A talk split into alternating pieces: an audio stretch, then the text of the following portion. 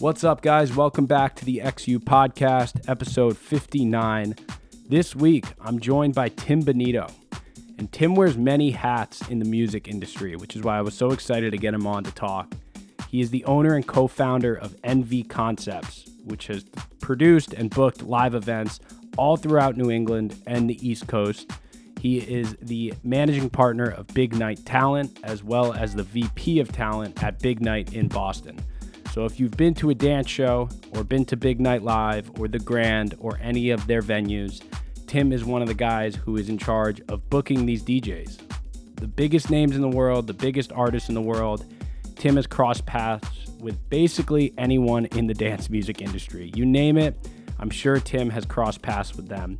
And he's also been able to form some true friendships with artists that someone like myself or anyone who's been into dance music looks up to as pioneers of the genre and dance music in general.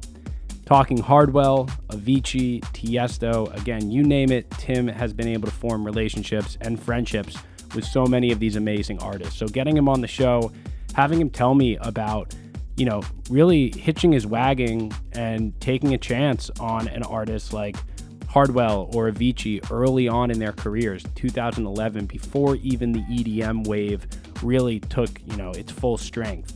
So he shares some amazing stories that I absolutely just loved hearing. I could have talked to them for another couple of hours. And he also gives some really cool behind the scenes insight to dance music world and going to these shows. As fans, we go to these shows and we get to experience them and we don't really have to worry about the promotion and the hospitality and the travel and the booking that goes into it all. And Tim shares some insight into what that is like. So Absolutely love this conversation. I'm really excited to share it with you guys. And if you're ever in Boston and you're looking for a dance show, look no further than any of the big night venues. I spent two years there and I went to Big Night Live, The Grand, you know, way more times than I'd like to admit, but loved it every time and they do an amazing job up there. So without further ado, enjoy the conversation I had with Tim on this episode.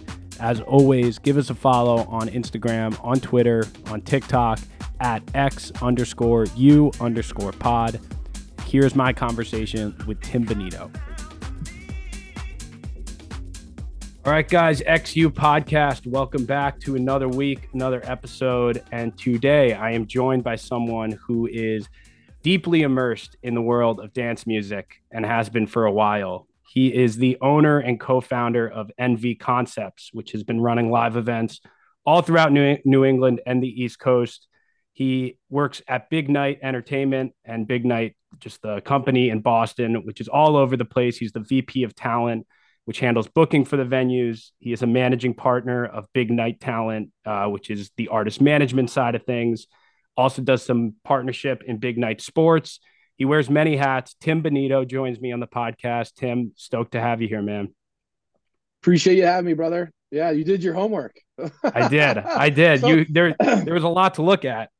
Sometimes sometimes I don't even know all the things I do. So that was that was pretty impressive that you uh you nailed those things because there's a lot of different um subsections of the things I do. So congrats on that. That's Good. Awesome. I'm glad. Yeah, I can give you a little refresher of what you do. Well, that's kind of my first question and where I want to start. Whenever I have people on the podcast, I like getting some backstory. And for you, you wear all these incredible hats and have been in this world for a long time now. So I'd really like to take it back to the beginning of when you even just first were introduced to electronic music.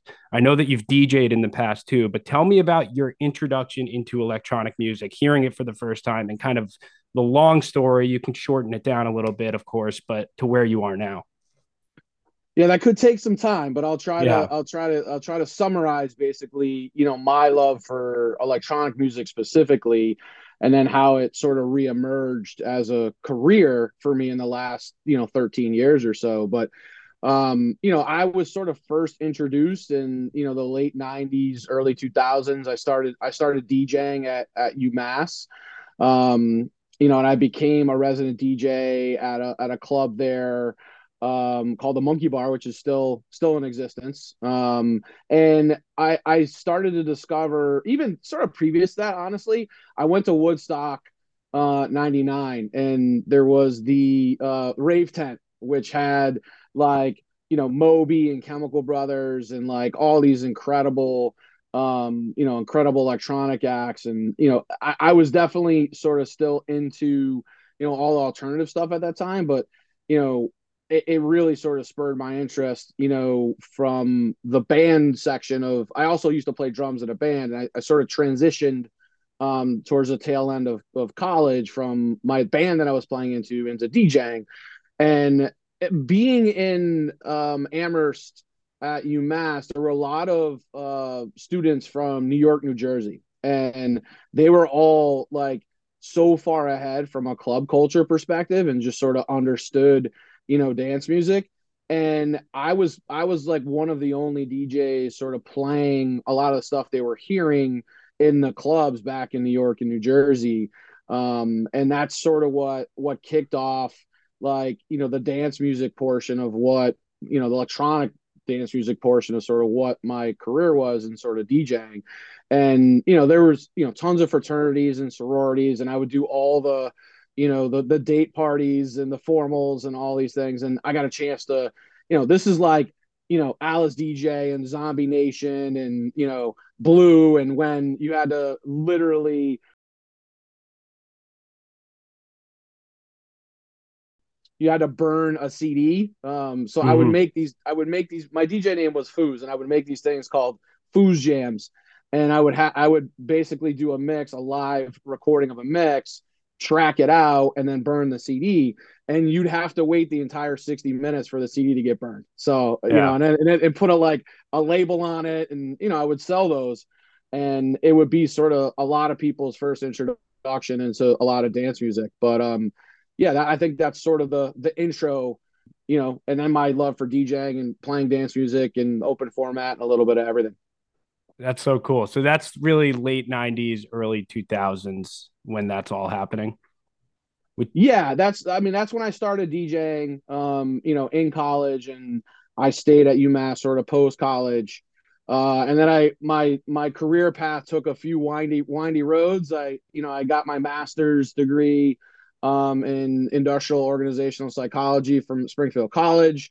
Um, previous to that, I, I worked at a, I was a supervisor at a mental health facility, like a locked mental health facility. Mm-hmm. So I've sto- I have stories for days from there. Um, and then, you know, went and got my master's. I worked at Mass Mutual, which is a Fortune 500 company, you know, in the Springfield area. Uh, and then, which I felt, which I liked, but it was corporate America. And then a bunch of my friends were in the mortgage business. And um, one day, one of my best friends showed me his monthly paycheck in the mortgage business, and it was basically what I was making in a year.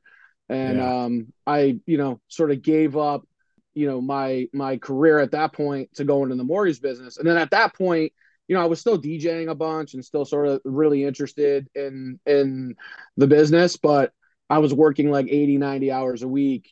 Um, you know, I changed professions again sort of for a third time in like six years. And it, it didn't really allow me to, you know, to DJ or do any of these other things for a few years. Now, you know, fast forward two years from that point, you know, two and a half years, and the entire mortgage, you know, industry collapsed. Uh, I went through um, three bankrupt companies, and um, what happened was I started to, you know, find my love for DJing and events and you know music again because I I had the time um, that I didn't have sort of previously.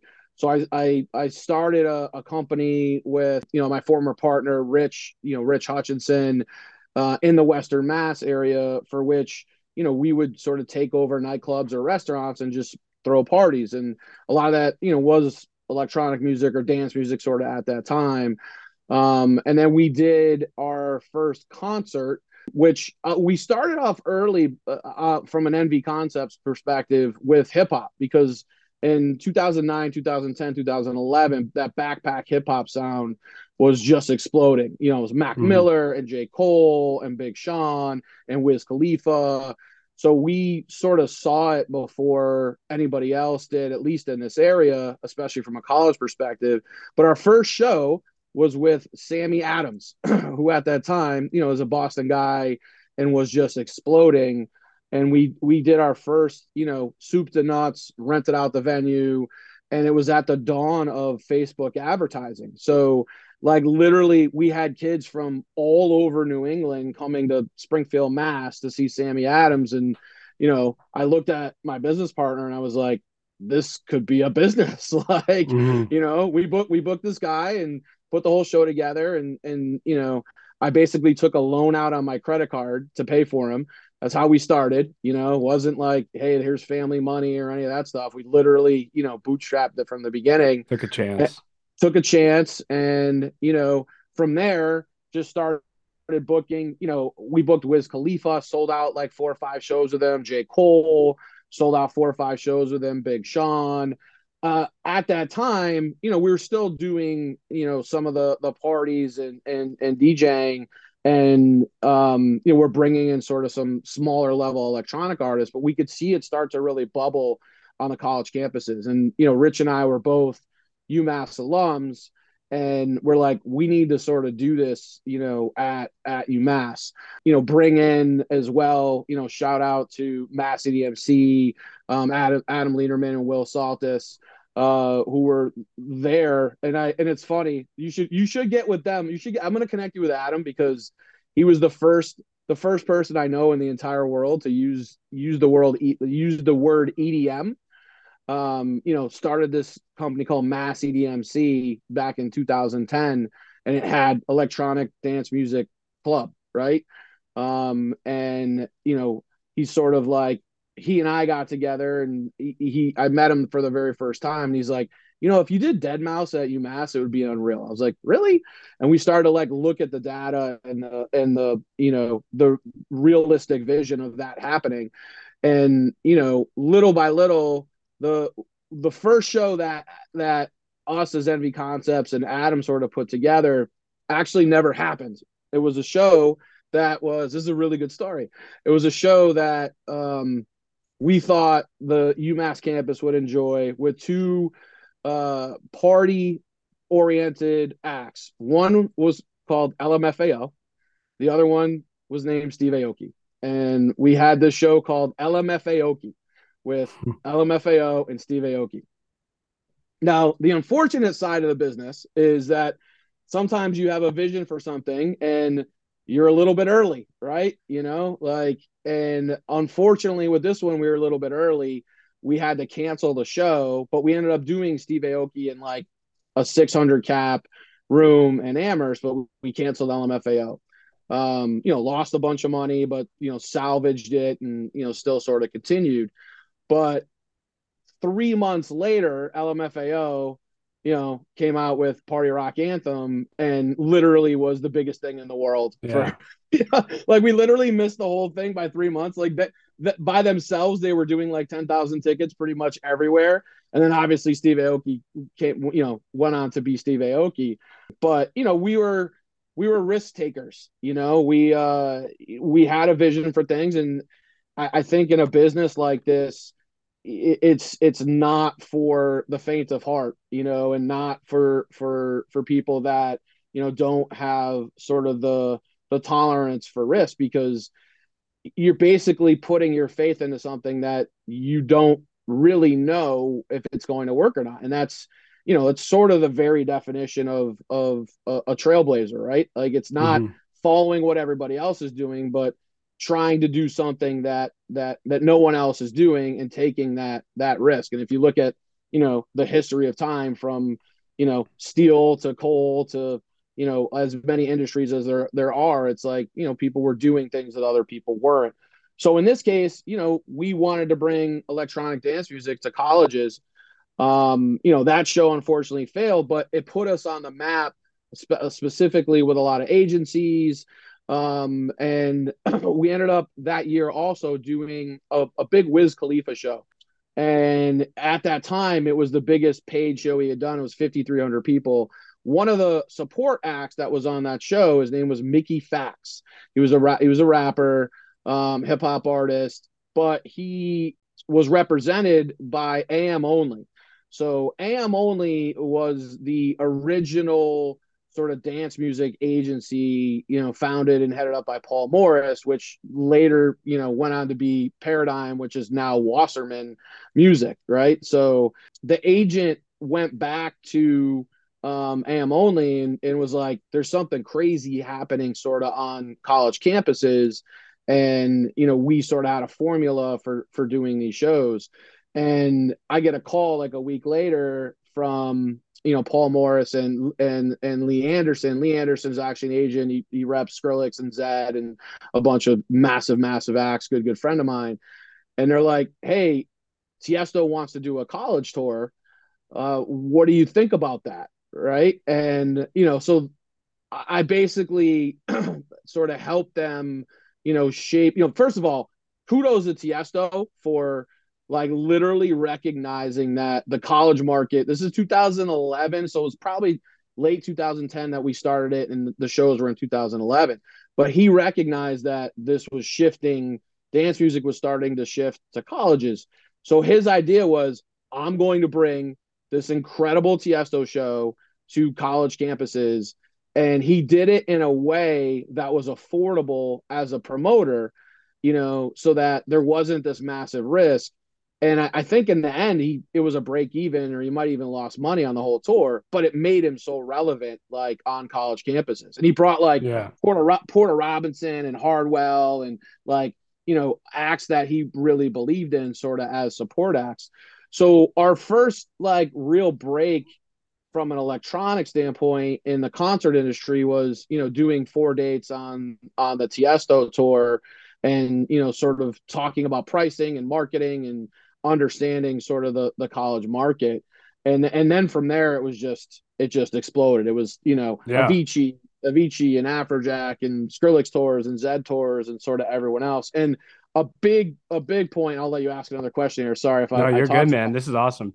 Yeah a big a big pusher and I, I give them a lot of credit as well was was dayglow which you know eventually was life in color. That was introducing college students to dance music in a way that hadn't been done before for which you know they would sell out shows you know with a video like with no talent and a video because the party was just incredible. Um, and everyone just sort of wanted to be part of it. So you know i think there was that time period and, and this is what i loved about you know dance music agents and and artists and managers. We got out of hip hop because the second that you know, a Wiz Khalifa or a J. Cole got a massive check from Live Nation or AEG or whoever it may be to tour, we weren't relevant anymore. You know, so mm-hmm. I, I I sort of recognize that on the way up, you know, we were we sort of filled a, a gap for them in some of these college markets. But the second that, you know, a, a, huge tour offer sort of sat in front of them, we weren't part of it. And the difference between that and and dance music is, you know, like with Tiesto, he's been loyal to us, you know, for helping break him in those college markets and do all the things that that we do. And there was a more a, a sense of of loyalty and this this this you know having history, you know, tour history, a respect to tour history. And and and the the biggest difference was they, they weren't really about just a check like they wanted to make sure that the marketing was right that you know the show was going to be promoted correctly that the hospitality was great that you know mm-hmm. a lot of these guys are not from this country so it's you know they're putting their trust in sort of someone that is is putting on a show representing them and just want you know wanted to make sure that it was you know number one marketed properly. Number two you know production and hospitality and the brand is right for them. And you know we're we were very very lucky from a timing perspective to you know to sort of hit you know we hit the backpack hip hop and that didn't last long for us because it exploded and sort of yeah. got to ma- mainstream America. And now dance music was bubbling in you know 2011 2012 and then it just obviously exploded you know, in that time period. And we were just happened to be part of it on the, you know, on the front end, especially here on the East Coast and the Northeast.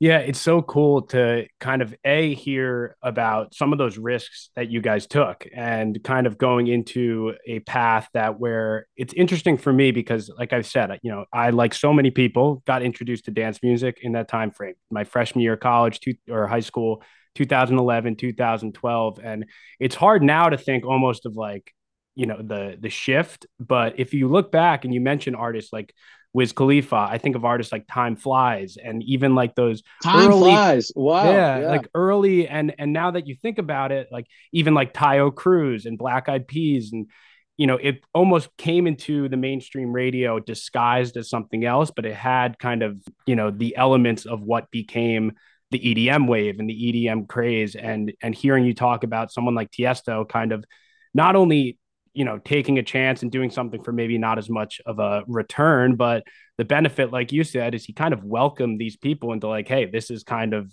the future of music in a way and and nobody knew you know if it would actually boom like it did and for you being boots on the ground for that throughout that whole thing must have been super surreal you have obviously been working with these artists since that beginning you know start of the 2011 2012 EDM, you know, boom, if you want to call it. And I think it's really interesting the relationships that you've built, you know, through your job and through what you guys have done and the people you've met and and being that side of dance music that people don't really recognize, right? For us, we go to shows, we see the DJ, it's all great. We don't see the travel, the the hotel, the promotion, the booking, all that kind of goes into behind the scenes. So can you speak as someone who's obviously a big fan of all the people that you work with building relationships and working with some of these, working closely with some of these artists like an Avicii. Hardwell was in Boston this last weekend for the boat cruise and over and kind of watching their careers throughout, you know, the past 10, 15 years and what that's been like. Yeah, I mean Hard- Hardwell specifically, you know, is a is a really good friend of mine, uh, you know, even outside the industry at this point. We were one of the first, if not the first in the US to to book him. And it, it, exactly the question you asked like we were along his entire entire ascent from you know outside the top 100 to you know he was like 40 one year and then he was like seven and then he was the number one dj in the world at one point. And you know it, it's actually a perfect example of what i was speaking to earlier where you know we believed in him early and he stuck with us. And you know to this day it's you know if he's coming to the to the northeast or to boston it's like hey we're doing this show with with tim and NV and and and big night you know it's because we sort of believed in him um from the front end. But you know it's it, it's so interesting because when you're in it you don't you don't realize sort of what the experience like avicii is another great example right? You know we did i don't know probably 14 or 15 Avicii shows. Um, you see behind me, there's this one yeah. right here. That's that was one of the first shows we did in Philadelphia with him, completely sold out at a like a abandoned naval yard. You know, and this is this is another good story that I I like to tell as well. Um, you know, we were still very early on in our you know larger um event career. Like we had we had done some arena things, but more controlled in arenas that sort of knew how to, you know, knew what they were doing. This was sort of the first time that it was like, here's this empty naval yard, and you have to deal with production and security and you know bathrooms and egress and you know EMTs and uh, you know beverages and all, all, all these all the different things that sort of like you know if you go to an arena are already sort of built in. So there were there were two sort of like really really interesting points to to this particular show. Number one, it was like, man, it was like really early. It was but like levels had just sort of come out and not really blown up yet. But he was just like huge from a college perspective, just like buzzy, but hadn't played a lot of shows. I think this was probably one of his first five or six shows ever in the U.S. And I I would say probably his biggest that he had done as a as a headline other than other than a festival. Um you know and and there were two things that happened at that show that were that I'll never forget.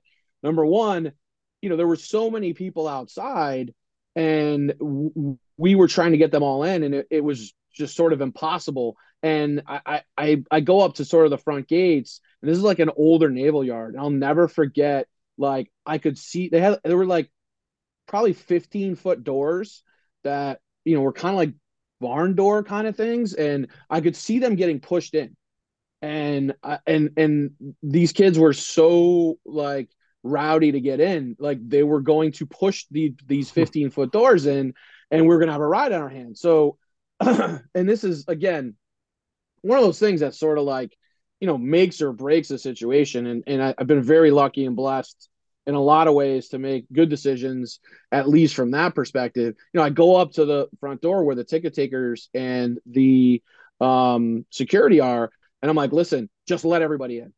I was like, don't mm-hmm. scan tickets, like, because it was just taking forever to scan.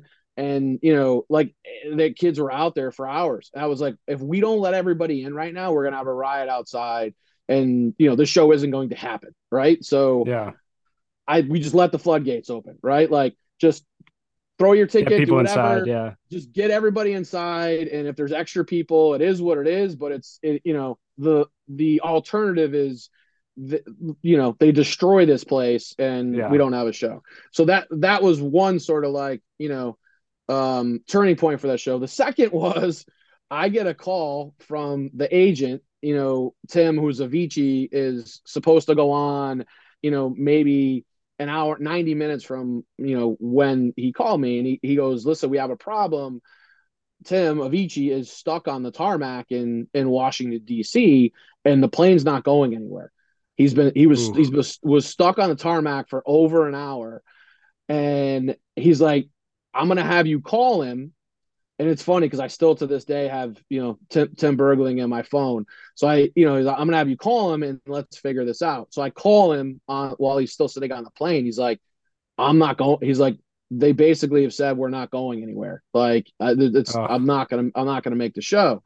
So I get back on with the agent and I'm like, listen, I think there was 4,000, 5,000 people there. Like the place was raging. We already had an issue for which you know, there was potentially going to be a riot just getting in. I'm like, if if this dude doesn't show up, there's going to be a problem, right? So, um, you know, we got on. This is 2011, so it's so crazy how 12 years of technology, like how quickly you could find something now versus yeah 12 years ago. You know, um, but you know, we we got on and started to call helicopter companies to see if there was a way that you know we could get them there. And the first one was like, yeah, I don't have any helicopters there.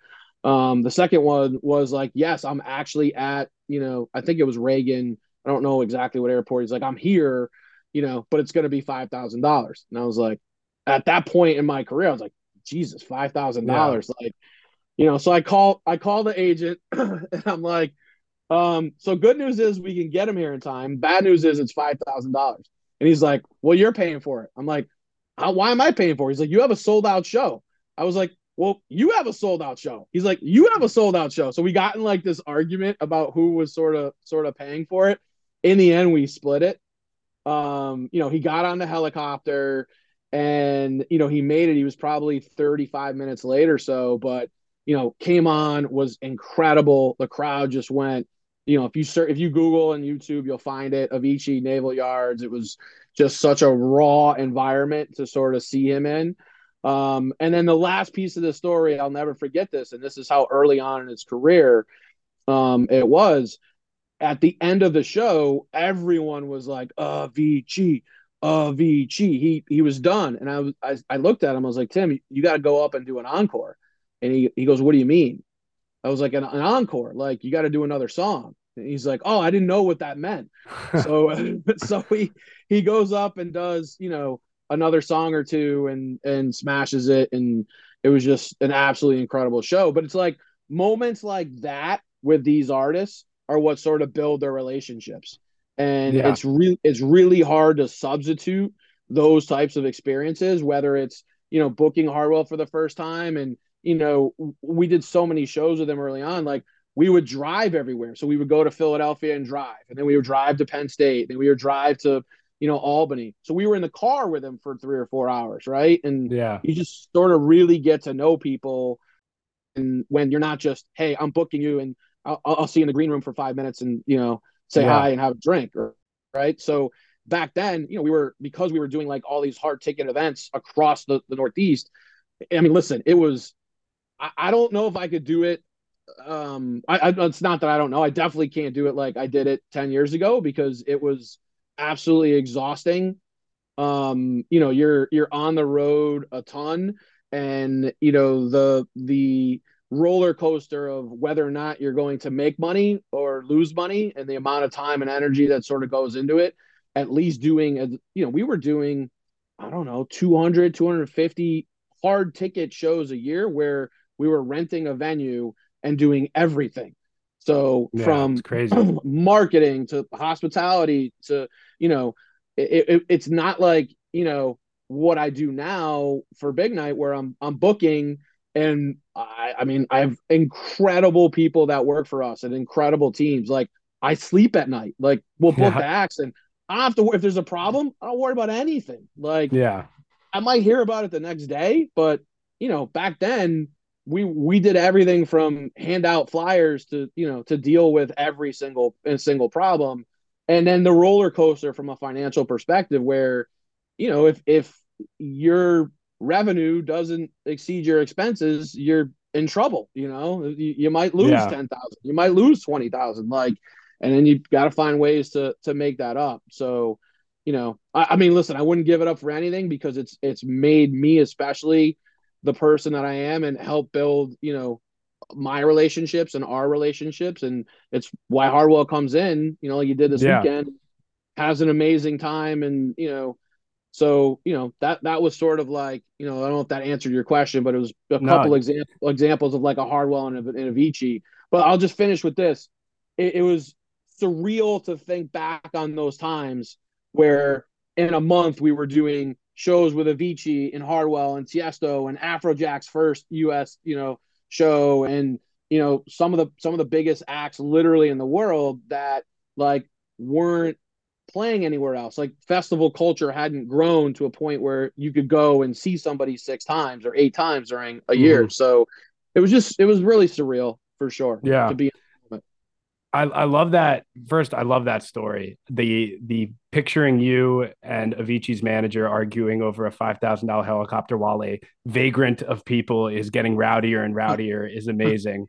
Um, and I love the I love the word you used too. You said it was a very raw Avicii show, which in that time when you know it's crazy that these artists that you mentioned, which are still obviously playing Big Night Live, they're playing Ultra like Tiesto and Hardwell, and it's it's just very cool to see that in a way like i can almost tell that you you know as crazy as that time was and as hectic as it was and stressful i can sense that you almost look back on it like fondly is a different time that you you were kind of grinding. And what's interesting to me is these moments that you're having with a guy like Avicii in a 3-hour car ride you know i imagine for him it was all just this whirlwind like what is going on? This is crazy. This is like you know he was coming over you know a lot of them for from from out of the country and it was almost like while you were figuring everything out they these artists were also figuring everything out and that's probably why like you mentioned a guy like Hardwell you know you came up with him in a way and and you were in on him early and you know you must be and I can tell from you know following you on social media how proud you must be of some of these artists that you've been watching blossom into who they are today and still sell tickets, still be at, you know, the names on the head, you know, headlining main stage and things like that. It's super cool to see. Absolutely. Yeah, it's it's a it's an incredible feeling, especially when you're friends with somebody, right? Yeah. Like you want to win with your friends and when your friends are doing fantastically well and you're 100% right like we all came up together we're all learning together and all you know as sort of this this EDM boom was was sort of happening, you know, we were living it all together and you know yeah. had had great relationships. So it was a it was an amazing time. I wouldn't give it back for anything. Not sure at the point of my lo- that I'm in my life right now that I would I would necessarily do it again, but yeah. I highly suggest. I mean, listen, people. I say this all the time, and you know, people sort of look at at where I'm at now, and it's like this wasn't built overnight. You know, I don't yeah. you know the, these situations and relationships it, it's it's impossible to substitute time and experience and and quite honestly you know money you know we we lost a lot of money on some of these things to build relationships sometimes and gain market share you know to sort of be where we are today. And you know it's it's it's very interesting to me when people that are sort of new into the industry um, have a perception of, oh well, you know, he just he just books that show and it you know yeah. it is what it is and it's, it's successful and don't realize that it was you know 13 years of blood sweat and a lot of tears yeah know, to, definitely. to, to, to, sort of get there you know? Well and it's funny because you say that because i think to the you know someone who just looks at what you do they take a scroll through your social media they know about what you do at big night. You know you for an edm fan have the dream job. You're me you're talking you're shaking hands you're eating dinner you're you're hanging out with literally all of the big names that people love and have been following for years. And that was kind of leading into my next question because you've come a long way. Obviously, Big Night is incredible. When I lived in Boston, I mean, the nightlife in Boston is you know it goes hand in hand with big night and big night live's amazing all all that you guys do at the grand the shows and you know i loved i went to way too many shows that like first summer that they came back after the oh pandemic. that was an incredible man yeah. that summer honestly that summer felt like when we first started like it, i yeah. we all we all had that feeling of just incredible I'll, I'll, never forget the first show uh, actually I'll, I'll post it today i found the um the graphic from two years ago. The first venues we opened were Shrine, and I'll, yep. let me just pull pull the graphic up on my phone because it came up on my Timehop. So the first six shows that we had back were May 21st, 22nd, 23rd, and then second weekend was 28, 29, 30. So Connecticut opened before Mass did at that time. So yep. it was 50 Cent, Loud Luxury, and Tiesto, and then Rick Ross, Diplo, and Zedd.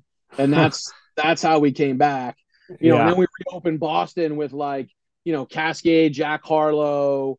Uh, um, you know, I think Tiesto came back and did Boston for us. I mean, that summer he did all four of our places. He called it the, yeah. you know, the, the, the Boston Grand Slam. Like you literally yeah. played all four of our places. But you know, I'll just never forget being, you know, even on the boat cruise, like being back on that first boat. Yeah. And you know, it, it was it was surreal a little bit in that you know, just a few months earlier, none of us knew if this was ever going to happen again or what it was going to look like again or you know like those were scary scary times yeah. to, to you know to be in a live uh, live event industry for which you know there there are no live events. Yeah nothing was going on. I mean i moved to boston in i think uh, november of 2020 and then that first boat cruise I went to, I'll I'll remember it's it was Gryffin, and it was like just being back at a show. It was like, oh my god! And then sure enough, Big Night every single day was announcing shows left and right. I was putting them in my calendar, seeing if I was going to be around for them. Um, and that does bring me to a question now because Big Night is such a well-oiled machine, and you guys put on all these events and you know just top tier hospitality and and promotions and shows, but like I said a little earlier, I think a lot of people who like fans who love dance music, they go to shows, they go to these venues, they see all the glitz and glam of it, right? They see the DJ, they see an unbelievable event. In today's world, how, you know, what are the the trials and tribulations and some of the things that, you know, don't get noticed behind the scenes similar to like that those stories you were telling about in 2011 in, in your in your job today what are some of the the not uglier sides, but some of the things that don't don't get light. Yeah, I think from uh, you know, and again, you, you touched on it when you first started. So I wear many different hats. Um, you know, so from a big night perspective, I'm the VP of talent. So I oversee sort of all the talent talent booking. So from that perspective, you know, it's it, it there's a lot, a ton of hours and hours and hours that goes into strategy around you know who we're who we want to book you know and at what places. And especially in in Boston and a lot of our markets like things change very very quickly. Like if you were to if you were to tell me a year ago that you know more than half of the stuff that we're doing at our venues was going to be house music i would say there's no way. And now more than half of it is house music right? So you know people's tastes change. And much like it was in 2011 you you have to be ahead of the curve you know sort of on on some of these things. And a, and a more recent situation is like loud luxury right? Like loud luxury um you know we were we took a, a really early chance on them. We loved them as people. They were you know amazing guys. Their managers were awesome.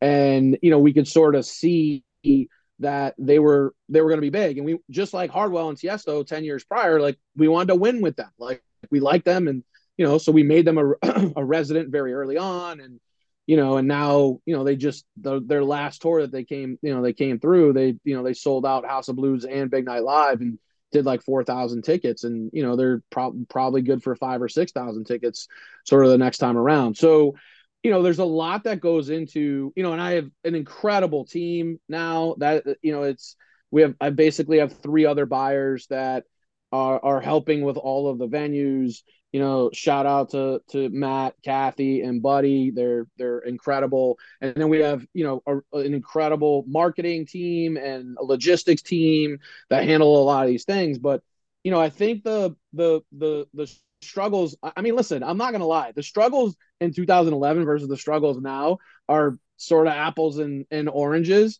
Yeah. Um, you know, whereas you know at that time I was, you know, we were fighting to to have our name known and build, you know, tour history and you know, I think we're Big Night specifically as well. Like, you know, during that whole time, like I've booked for Big Night, you know, Avicii was actually the first show I ever did at Shrine.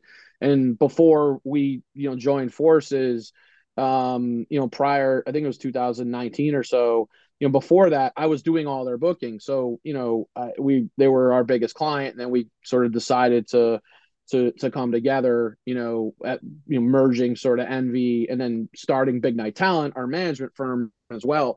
I would say from a, a booking perspective i have a lot less stress. My stress these days more so is in the management side.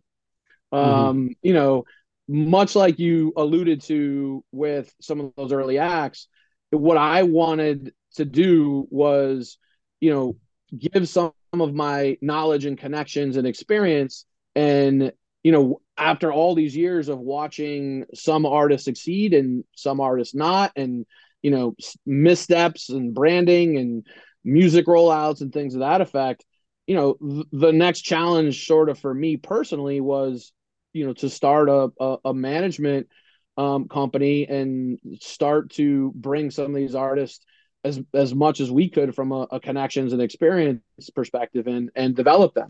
So my my stress more so these days is is is in that, and I will say, you know, I'm extremely proud of our roster and and sort of all of our artists, but it is definitely the hardest time in history to break an artist, you know, yeah. and then a, a lot of these artists were, you know, sort of with us, you know, or came on during the pandemic.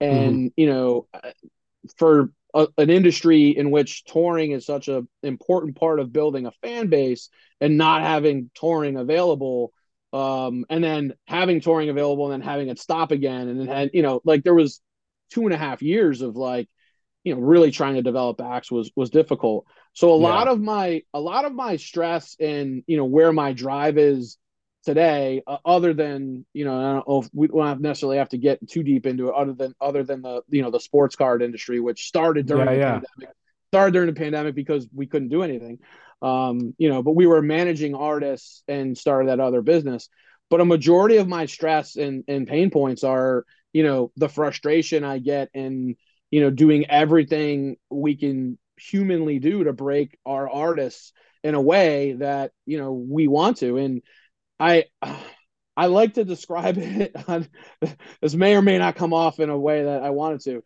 I like to describe it as a daily kick in the balls. Like i literally yeah. feel like every day i get up i get kicked in the balls on the artist management side. It's you're you're you're you know it's the same thing i was doing 10 years ago with scratching and clawing to you know get a get a song signed or you know get a, a, a collab done with somebody or you know book book some venues with our with our artists like the same like i basically had to restart you know because the the connections you have in the touring world aren't the same necessarily in the management world because mm. there's record com- record companies and you know A&Rs and you know it's a, it's sort of a little bit of a different world than you know the touring part we understood and knew but that other yeah. part we we had to learn and and get those relationships so I, I, would say a majority of my you know my sort of angst or or stress comes more so from you know, the artist management side, more so because I believe in every one of our artists. And you can have incredible music and, you know, having a, a brand that's aligned with that music. And it's, you know, sometimes it's just a complete crapshoot as to whether or not you make yeah. it. And, you know, I, I'm doing our best to, with again, an incredible team that is trying to position all of our artists so that when they do break, they're ready, you know, sort of for it. But, you know, I would say now it's more so on that side. But of course, you know, there's always fights with agents and, you know, there's the ever changing landscape, specifically in Boston, with new venues coming in and, um, you know, having that loyalty sort of stay with us and the frustration sort of around us. But, you know, I, the stress level on that side, especially because I have incredible people around me that handle a lot of that stuff, is much less than it was sort of sort of ten years ago. But yeah. you know, there's oh, there's always struggles. You know, it's not. Yeah, it's never, no, never easy, but yeah, and it's you bring up the management side of things, and I, just a few more questions. But um, you know, I think it's so interesting, like you said, in today's world with TikTok and social media, and how artists break through, and what's hot, what's not, different trends, different genres. I think you know, it's interesting to see how, even if you just look at electronic music, you know, the way one genre uses TikTok can be completely different than artists in another genre. And what I mean by that is I think it's obviously it's so important to have a social media presence. And when you look at these artists who are almost like grandfathered in, where, you know, a guy like Audien who's playing Big Night this weekend, he's not necessarily using TikTok the way a loud luxury is because, you know, Audien's been a name that's been around, but it's it's interesting just to see and and when it comes to artists that you manage and the music and how do you get a breakout um you know it's so it's tough to look at as it's happening like what makes an artist break out because it's probably tough to pinpoint okay they're doing a a b and c right it's a thing about luck it's a thing about who's hearing it trends and kind of what's going on so i imagine that's tough to juggle and, and when it comes to you know building up artists completely that's the you know the, exactly what you just described is yeah you know and and the the the toughest part about it is you'll have these like successes where you feel like you're you know mm-hmm. building mm-hmm. momentum and then you know something will sort of bring it down. And you'll have these successes and you know somebody will get a a, a big festival booking or a big record gets signed. And then you know it it's it, it that's the hardest part for me because I feel like I, you know, from a, a, talent buying and promoter perspective, I, I, have achieved a lot in my career, and I'm I'm I'm literally just hell bent on the management side on you know breaking not just one but all of our artists and having yeah. a, you know a world class artist management company that has a culture around it as well that you yeah. know is you know speaks to mental health and to um you know charitable work you know we have you know d-rock yeah. on our uh, on our, our roster who is heavily heavily involved with with fuck, fuck cancer, cancer, which yeah. which you know again behind me you can see that yeah know, love it um you know i'm heavily heavily involved with with them as well shout out to, to julie um you know we're every year we do a, a fundraiser and you know have been involved with them so you know we're different than a lot of management companies in that you know we try to bring the the culture into everything that is happening with our artists and our staff, you know, and we're also very lucky because, you know, we have the big night machine behind us that has, yeah. you know, a multi-million dollar marketing department and, you know, and PR and um, creative and, you know, all these things sort of behind us. So, you know, yeah. I'm confident, I'm confident at some point this, you know, we'll maybe we'll we'll revisit this in a year from now and especially post pandemic because that was you know trying to develop an artist you know during the yeah. pandemic and post and you know i feel like there's finally like i said this today to um you know one of one of my coworkers it you know for the first time we're seeing artists plan out as far out into like q2 and q3 of 2024 right yeah. and like that wasn't happening because all every everyone was like routing a tour and then it would have to get completely ditched and rerouted because of COVID, right? And yeah. So I, I feel like finally for the first time, literally since March of 2020, which is crazy because that was three years ago, but you know, it's taken three years for the industry to to sort of get back on track. Fully bounce back, yeah. Yeah, to fully bounce back um on that end. Yeah. Well, and it's funny. I was saying I was talking this weekend with a friend talking about you know it's not only getting an artist to blow up, but then the, to maintain popularity, and that's why again bringing it full circle to guys you've worked with, Hardwell, you know, Avicii, you know, guy like Tiesto who's 50 plus years old and he's still you know staying relevant. You know, the pressure on these artists to continue to to build their brand, and I think more so at that when they're in that middle ground and they're trying to kind of get to you know they're trying to level up and to just continue banging out you know songs and you know maintaining a fan base and a culture um, it's crazy that you've been around for that i have two last questions for you one um, i'm not sure i'm interested on your take on this i'm not sure how familiar you are with some of the flashback that um, Brooklyn Mirage has gotten after their first weekend with Chris Lake. They had like a super overpack show.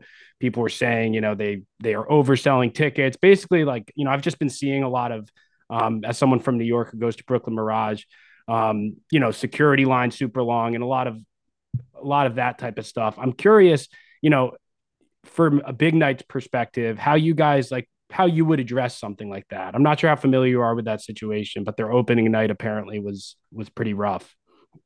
Yeah, I mean, when you're the hottest thing, you know, and and quite literally the world, um, you know, it, it, it, bring it back to that Avicii show, right? And and then we didn't we didn't have like the you know the the right structure in place sort of for dealing with it. That being said, Mirage does, but I mean, all eyes are on you when now you're the hottest place, and and, yeah. and then in today's age with how quickly people chirp about things, you know, um, you know, I, I'm a firm believer in if I if I'm not personally experience it, experiencing it, like everybody has their own perspective on yeah. things. Everyone's loud on the internet. Yeah, of course. And listen, and I say this all the time because it does happen to us sometimes from a big night perspective, like at Big Night Live. And we never oversell it. We've never oversold our capacity. You know, mm-hmm. we never have. That being said, w- with Big Night Live specifically, everyone wants to be in front, right? Yeah. So, like, there are plenty of other you've been there. There are plenty oh i know the spots. I know the yeah, spots. a- areas to go to. And the complaints that we get are oh you oversold. There was too many people. And it's like if you're going to what is the hottest show you know and then you want to be in front listen i grew up in a time when you know i i'll, I'll i tell a story too. Like i went to wu-tang and rage against the machine right? And you know what? I was in the pit.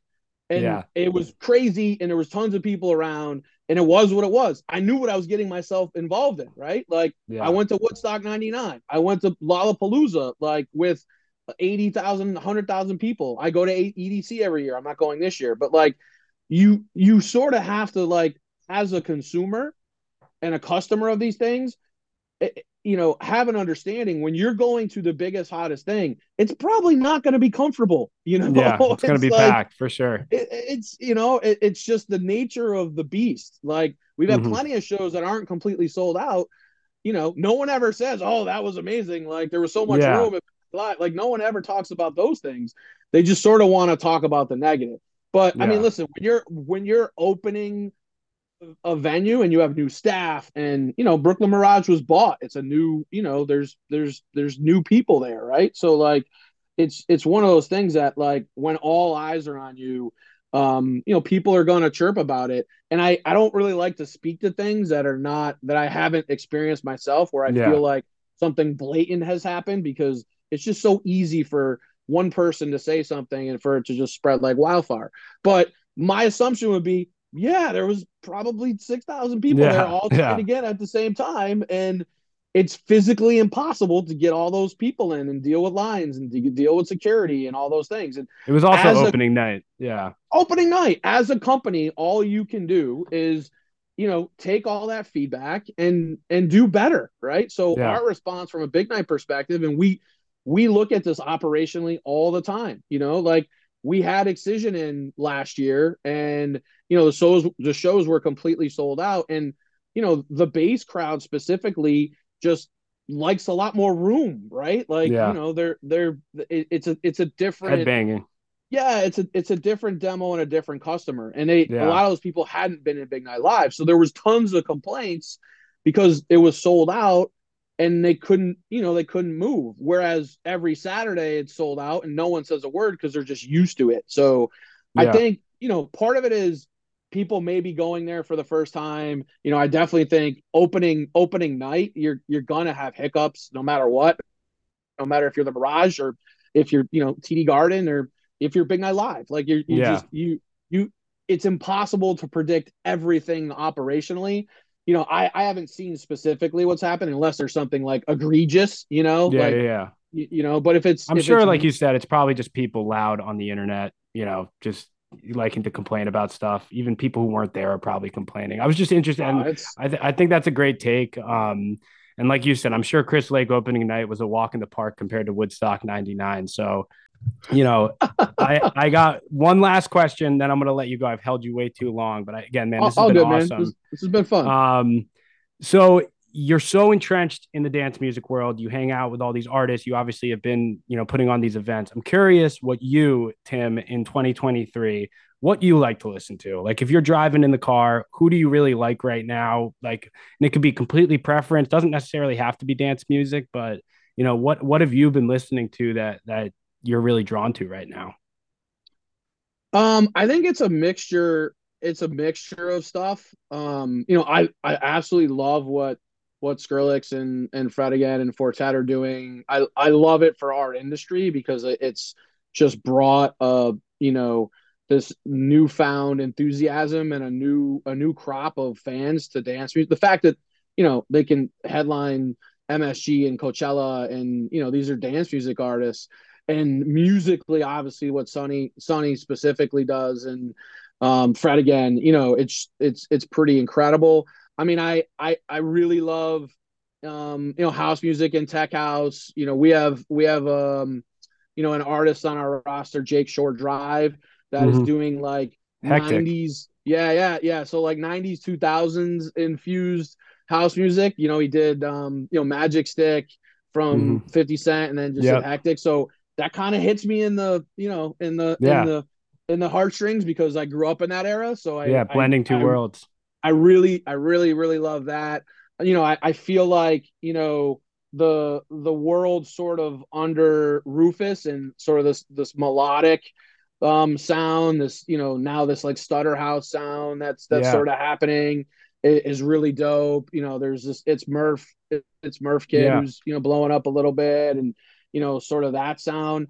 Uh I I get this question asked a lot and it's, you know, I, I um and people are like, well, how do you discover music? I, I mean, Spotify just changed changed my entire world because the fact that you know you could basically pull up endless numbers of playlists and just discover music for which you, you had no idea. Like, I'll just put playlists on in the background, you know, whether it be you know, and I'll I won't discriminate. You know, it's dance music typically, but I'll you know I'll put on everything from the Knight Rider one to housework, right? And yeah, and everything in between, and man, and you know, and then just sort of listen through. And all of a sudden, a song will hit. I'll be like, oh, who's that? That's yeah. cool. Like, and then I'll go and look, and then I'll follow them, or you know, sort of discover, you know, more more music. But you know, my tastes, my tastes are definitely wide, wide in range. Like, I still love and enjoy a a good big room set, and you know, lo- love love. I saw you music. at I saw you were at Eric Prydz at uh, Ultra. Yes, that was incredible. I mean, his HOLO, his HOLO, uh, yeah, the HOLO thing is just unbelievable.